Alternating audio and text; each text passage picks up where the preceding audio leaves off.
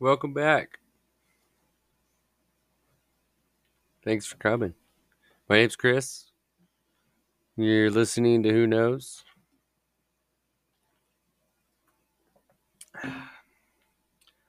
We're on a new book called The Richest Man in Babylon. It's a pretty short book. Shouldn't take too long, but I wanted to separate each chapter into episodes, so you can come back, listen whenever you want, whenever you have the time. It's cool with me. But we're on chapter 2. Thanks for coming. I appreciate you being here. Bear with me when I read through this and try not to mess it up too much. So we're on chapter 2. And this chapter is titled The Richest Man in Babylon. In old Babylon, there once lived a certain very rich man named Arkad. Arkad. Far and wide, he was famed for his great wealth. Also was to be famed for his liberality. He was generous in his charities. He was generous with his family. He was liberal in his own expenses, but nevertheless, each year his wealth increased more rapidly than he spent it. And there were certain friends of younger days who came to him and said, "You, Arkad, are more fortunate than we. You have become the richest man in all Babylon while we struggle for existence. You can wear the finest garments and you can enjoy the rarest foods, while we must be content if we can clothe our families in raiment that is presentable and feed them as best we can. Yet once we were equal. We studied under the same master, we played in the same games, and in neither the studies nor the games did you outshine us. And in the years since, you have been no more an honorable citizen than we. Nor have you worked harder or more faithfully, insofar as we can judge. Why then should a fickle fate single you out to enjoy all the good things of life and ignore us who are equally deserving?" Thereupon, Arkad remonstrated with them, saying, "If you have not acquired more than a bare existence in the years since we were youths, it is because you either have failed to learn the laws that govern the building of wealth, or else you do not observe them. Fickle fate is a vicious goddess who brings no permanent good to anyone. On the contrary, she brings ruin to almost every man upon whom she showers unearned gold. She makes wanton spenders who soon dissipate all they receive and are left beset by overwhelming appetites and desires they have not the ability to gratify. Yet others whom she favors become misers and hoard their wealth, fearing to spend what they have, knowing they do not possess the ability to replace it. They further are beset by fear of robbers and doom themselves to lives of emptiness and secret misery. Others there probably are who can take unearned gold and add it to and continue to be happy and contented citizens. But so few are they. I know of them, but by hearsay. Think you of the men who have inherited sudden wealth and see if these things are not so." His friends admitted that of the men they knew who had inherited wealth, these words were true, and they besought him to explain to them how he had become possessed of so much prosperity. So he continued, "In my youth, I looked about me and saw all the good things there were to bring happiness and contentment, and I realized that wealth increased the potency of all these. Wealth is a power. With wealth, many things are possible. One may ornament the home with the richest of furnishings. One may sail the distant seas. One may feast on the delicacies of far lands. One may buy the ornaments of the gold worker and the stone polisher. One may even build mighty temples for the gods. One may do all these things and many others in which there is delight for the senses and gratification for the soul. And when I realized all this, I decided to myself that I would claim my share of the good things of life. I would not be one of those who stand afar off, enviously watching others enjoy. I would not be content to clothe myself in the cheapest raiment that looked respectable. I would not be satisfied with the lot of a poor man. On the contrary, I would make myself a guest at his banquet of good things. Being, as you know, the son of a humble merchant, one of a large family with no hope of an inheritance, and not being endowed, as you have so frankly said, with superior powers or wisdom, I decided that if I was to achieve what I desired, time and study would be required. As for time, all men have it in abundance. You, each of you, have let slip by sufficient time to have made yourselves wealthy. Yet you admit you have nothing to show except your good families, of which you can be justly proud. As for study, did not our wise teacher teach us that learning was of two kinds, the one kind being the things we learned and knew, and the other being the training that taught us how to find out what we did not know. Therefore, did I decide to find out how one might accumulate wealth, and when I had found out, to make this my task and do it well.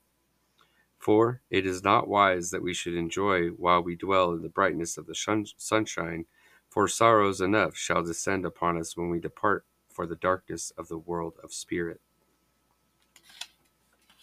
I found employment as a scribe in the Hall of Records, and long hours each day I labored upon the clay tablets. Week after week and month after month I labored, yet for my earnings I had naught to show. Food and clothing and penance to the gods and other things of which I could remember not what absorbed all my earnings. But my determination did not leave me. And one day Algamish, the moneylender, came to the house of the city master and ordered a copy of the 9th law, and he said to me, I must have this in 2 days, and if the task is done by that time, 2 coppers will I give to thee. So I labored hard, but the law was long, and when Algamish returned the task was unfinished. He was angry, and had I been his slave, he would have beaten me. But knowing the city master would not permit him to injure me, I was unafraid, so I said to him, Algamish, you are a very rich man. Tell me how I may also become rich, and all night I will carve upon the clay, and when the sun rises it shall be completed. He smiled at me and replied, You are a forward knave, but we will call it a bargain. All that night I carved, though my back pained, and the smell of wick made my head ache until my eyes could hardly see. But when he returned at sunup, the tablets were complete. Now, I said, tell me what you promised. You have fulfilled your part of our bargain, my son, he said to me kindly, and I am ready to fulfill mine. I will tell you these things you wish to know because I am becoming an old man, and an old tongue loves to wag. And when youth comes to age for advice, he receives the wisdom of years. But too often does youth think that age knows only the wisdom of days that are gone, and therefore profits not. But remember this, the sun that shines today is the sun that shone when my father was born, and will still be shining when thy last grandchild shall pass into the darkness. The thoughts of youth, he continued, are bright lights that shine forth like the meteors that oft make brilliant the sky, but the wisdom of age is like the fixed stars that shine so unchanged that the sailor may depend upon them to steer his course. Mark you well my words, for if you do not, you will fail to grasp the truth that I will tell you, and you will think that your night's work has been in vain. Then he looked at me shrewdly from under his shaggy brows and said, in a low, forceful tone, I found the road to wealth when I decided that a part of all I earned was mine to keep, and so will you. Then he continued to look at me with a glance that I could feel pierce me, but said no more. Is that all? I asked. That was sufficient to change the heart of a deep sheep herder into the heart of a moneylender, he replied. But all I earn is mine to keep, is it not? I demanded. Far from it, he replied. Do you not pay the garment maker? Do you not pay the sandal maker? Do you not pay for the things you eat? Can you live in Babylon without spending? What have you to show for your earnings of the past month? What for the past year? Fool, you pay to everyone but yourself. Dullard, you labor for others. As well be a slave and work for what your master gives you to eat and wear. If you did keep for yourself 1/10 of all you earn, how much would you have in 10 years?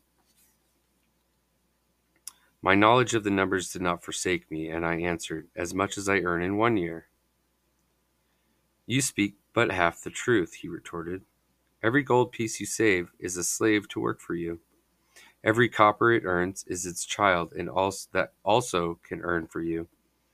If you would become wealthy, then what you save must earn, and its children must earn, that all may help to give you the abundance you crave.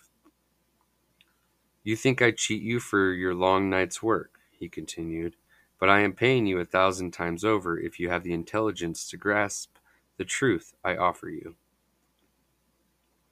A part of all you earn is yours to keep. It should be not less than 1/10, no matter how little you earn. It can be as much more as you can afford. Pay yourself first.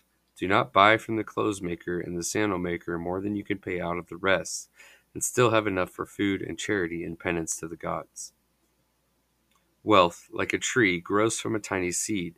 The first copper you save is the seed from which your tree of wealth shall grow.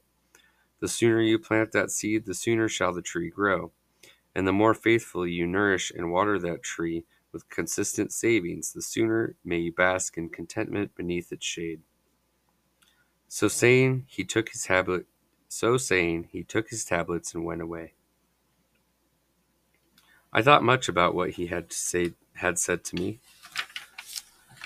and it seemed reasonable, so I decided that I would try it. Each time I was paid, I took one from each 10 pieces of copper and hid it away. And strange as it may seem, I was no shorter of funds than before. I noticed little difference as I managed to get along without it, but often I was tempted, as my hoard began to grow, to spend it for some of the good things that merchants displayed, brought by camels and ships from the land of the Phoenicians, but I wisely refrained. A 12th month after Algamish had gone, he again returned and said to me, Son, have you paid yourself not less than 1/10 of all you have earned for the past year? I answered proudly, Yes, master, I have. That is good, he answered, beaming upon me. And what have you done with it? I have given it to Azmir, the brickmaker, who told me he was traveling over the far seas, and in Tyre he would buy for me the rare jewels of the Phoenicians. When he returns, we shall sell these at high prices and divide the earnings. Every fool must learn, he growled, but why trust the knowledge of a brickmaker about jewels? Would you go to the breadmaker to inquire about the stars? No, by my tunic you would go to the astrologer, if you had power to think. Your savings are gone, youth. You have jerked your wealth tree up by the roots. But plant another, try again, and next time, if you would have advice about jewels, go to the jewel merchant. If you would know the truth about sheep, go to the herdsman. Advice is one thing that is freely given away, but watch what you take. Watch that you take only what is worth having. He who takes advice about his savings from one who is inexperienced in such matters shall pay with his savings for proving the falsity of their opinions. Saying this, he went away. And it was as he said, for the Phoenicians are scoundrels and sold the Azmir worthless bits of glass that looked like gems. But as Algamish had bid me, I again saved each 10th copper, for I now had formed the habit, and it was no longer difficult. Again, 12 months later, Algamish came to the room of the scribes and addressed me. What progress have you made since last I saw you? I have paid myself faithfully, I replied, and my savings I have entrusted to Agar, the shield maker, to buy bronze, and each 4th month he does pay me the rental. That is good, and what do you do with the rental? I do have a great feast with honey and fine wine and spiced cake. Also I have brought me a scarlet tunic, and some day I shall buy me a young ass upon which to ride. To which Algamish laughed. You do eat the children of your savings. Then how do you expect them to work for you? And how can they have children that will also work for you? First get thee an army of golden slaves, and then many a rich banquet may you enjoy without regret. So saying, he went away again. Nor did I again see him for 2 years. When he once more returned, and his face was full of deep lines, and his eyes drooped, for he was becoming a very old man, and he said to me, Arkad, hast thou yet achieved the wealth thou dreamed of? And I answered, not yet all that I desire, but some I have, and it earns more, and its earnings more earn more. And do you still take the advice of brickmakers? About brickmaking, they give good advice, I retorted. Arkad, he continued, you have learned your lessons well. You first learned to live upon less than you could earn. Next, you learned to seek advice from those who are competent through their own experience to give it. And lastly, you have learned to make gold work for you. You have taught yourself how to acquire money, how to keep it, and how to use it. Therefore, you are competent for a reasonable position. I am becoming an old man. My sons think only of spending and give no thought of earning. My interests are great, and I fear too much for me to look after. If you will go to Nippur and look after my lands there, I shall make you my partner, and you shall share in my estate. So I went to Nippur and took charge of his beholdings, which were large. And because I was full of ambition, and because I had mastered the 3 laws of successfully handling wealth, I was enabled to increase greatly the value of his properties. So I prospered much, and when the spirit of Algamish departed for the sphere of darkness, I did share in his estate as he had arranged under the law.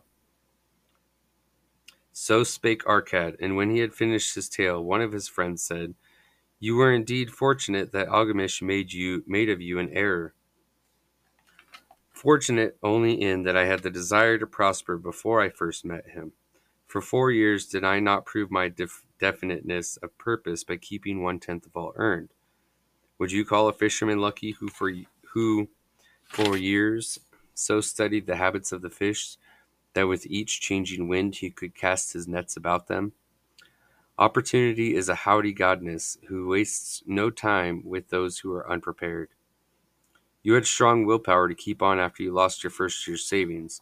You are unusual in that way, spoke up another. Willpower, retorted Arkad. What nonsense! Do you think willpower gives a man the strength to lift a burden the camel cannot carry, or to draw a load the oxen cannot budge? Willpower is but the unflinching purpose to carry a task you set for yourself to fulfillment. If I set for myself a task, be it ever so trifling, I shall see it through. How else shall I have confidence in myself to do important things? Should I say to myself, For 100 days, as I walk across the bridge into the city, I will pick from the road a pebble and cast it into the stream. I would do it. If on the 7th day I passed by without remembering, I would not say to myself, Tomorrow I will cast 2 pebbles, which will do as well. Instead, I would retrace my steps and cast the pebble. Nor on the 20th day would I say to myself, Arkad, this is useless. What does it avail you to cast a pebble every day? Throw in a handful and be done with it. No, I would not say that nor do it. When I set a task for myself, I complete it. Therefore, I am careful not to start difficult and impractical tasks because I love leisure. And then another friend spoke up and said, If what you tell is true, and it does seem, as you have said, reasonable, then being so simple, if all men did it, there would not be enough wealth to go around. Wealth grows wherever men exert energy, Arkad replied. If a rich man builds him a new palace, is the gold he pays out gone? No, the brickmaker has part of it, and the laborer has part of it, and the artist has part of it, and everyone who labors upon the house has part of it. Yet when the palace is completed, is it not worth all it costs? And is the ground upon which it stands not worth more because it is there? And is the ground that adjoins it not worth more because it is there? Wealth grows in magic ways. No man can prophesy the limit of it. Have not the Phoenicians built great cities on barren coasts with the wealth that comes from their ships of commerce on the seas? What then do you advise us to do, that we may also become rich? Asked still another of his friends. The years have passed, and we are no longer young men, and we have nothing put by. I advise that you take the wisdom of Algamish and say to yourselves, A part of all I earn is mine to keep. Say it in the morning when you first arise. Say it at noon. Say it at night. Say it each hour of every day. Say it to yourself until the words stand out like letters of fire across the sky. Impress yourself with the idea. Fill yourself with the thought. Then take whatever portion seems wise. Let it be not less than 1/10, and lay it by. Arrange your other expenditures to do this if necessary. But lay by that portion first. Soon you will realize what a rich feeling it is to own a treasure upon which you alone have claim. As it grows, it will stimulate you. A new joy of life will thrill you. Greater efforts will come to you to earn more. For of your increased earnings, will not the same percentage be also yours to keep? Then learn to make your treasure work for you. Make it your slave. Make its children and its children's children work for you. Ensure an income for thy future. Look thou at the aged, and forget not that in the days to come thou also will be numbered among them. Therefore invest thy treasure with greatest caution, that it not be lost. Usurious rates of return are deceitful sirens that sing, but to lure the unwary upon the rocks of loss and remorse. Provide also that thy family may not want should the gods call thee to their realms.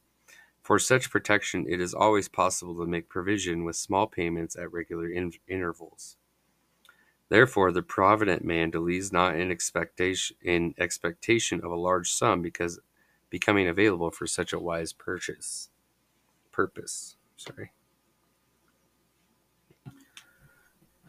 Counsel with wise men. Seek the advice of men whose daily work is handling money.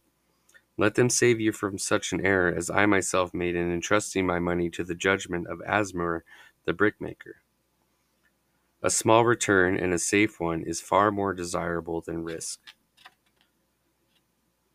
Enjoy life while you are here. Do not overstrain or try to save too much. If 1/10 of all you earn is as much as you can comfortably keep, be content to keep this portion. Live otherwise according to your income, and let not yourself get niggardly and afraid to spend. Life is good, and life is rich with things worthwhile and things to enjoy. His friends thanked him and went away. Some were silent because they had no imagination and could not understand. Some were sarcastic because they thought that one so rich should divide with old friends and not so fortunate. But some had in their eyes a new light. They realized that Algamish had come back each time to the room of the scribes because he was watching a man work his way out of darkness into light. When that man had found the light, a place awaited him. No one could fill that place until he had for himself worked out his own understanding, until he was ready for opportunity. These latter were the ones who, in the following years, frequently revisited Arkad, who received them gladly. He counseled with them and gave them freely of his wisdom, as men of broad experience are always glad to do. And he assisted them in so investing their savings that it would bring in a good interest with safety, and would neither be lost nor entangled in investments that paid no dividends. The turning point in these men's lives came upon that day when they realized the truth that had come from Algamish to Arkad, from Arkad to them. A part of all you earn is yours to keep.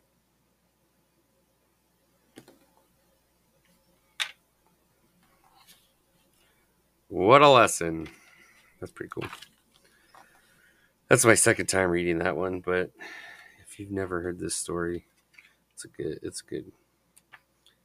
good number one lesson. Yeah, sorry for beating all that up. I think the more I get into this book, the better I'm going to be. We're talking like them.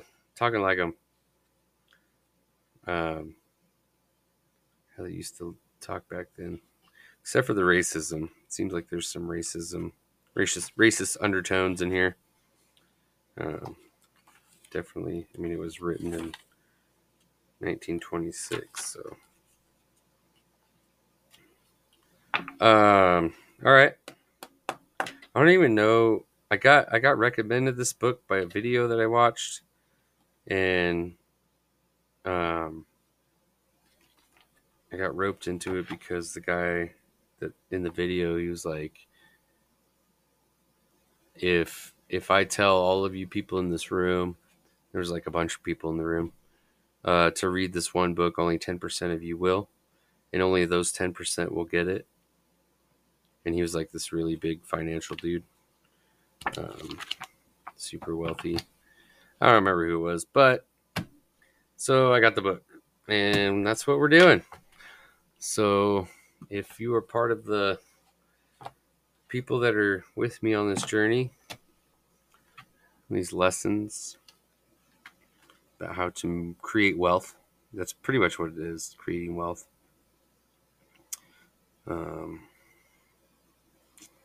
We'll see how this works out. Thanks for coming. Have a good night.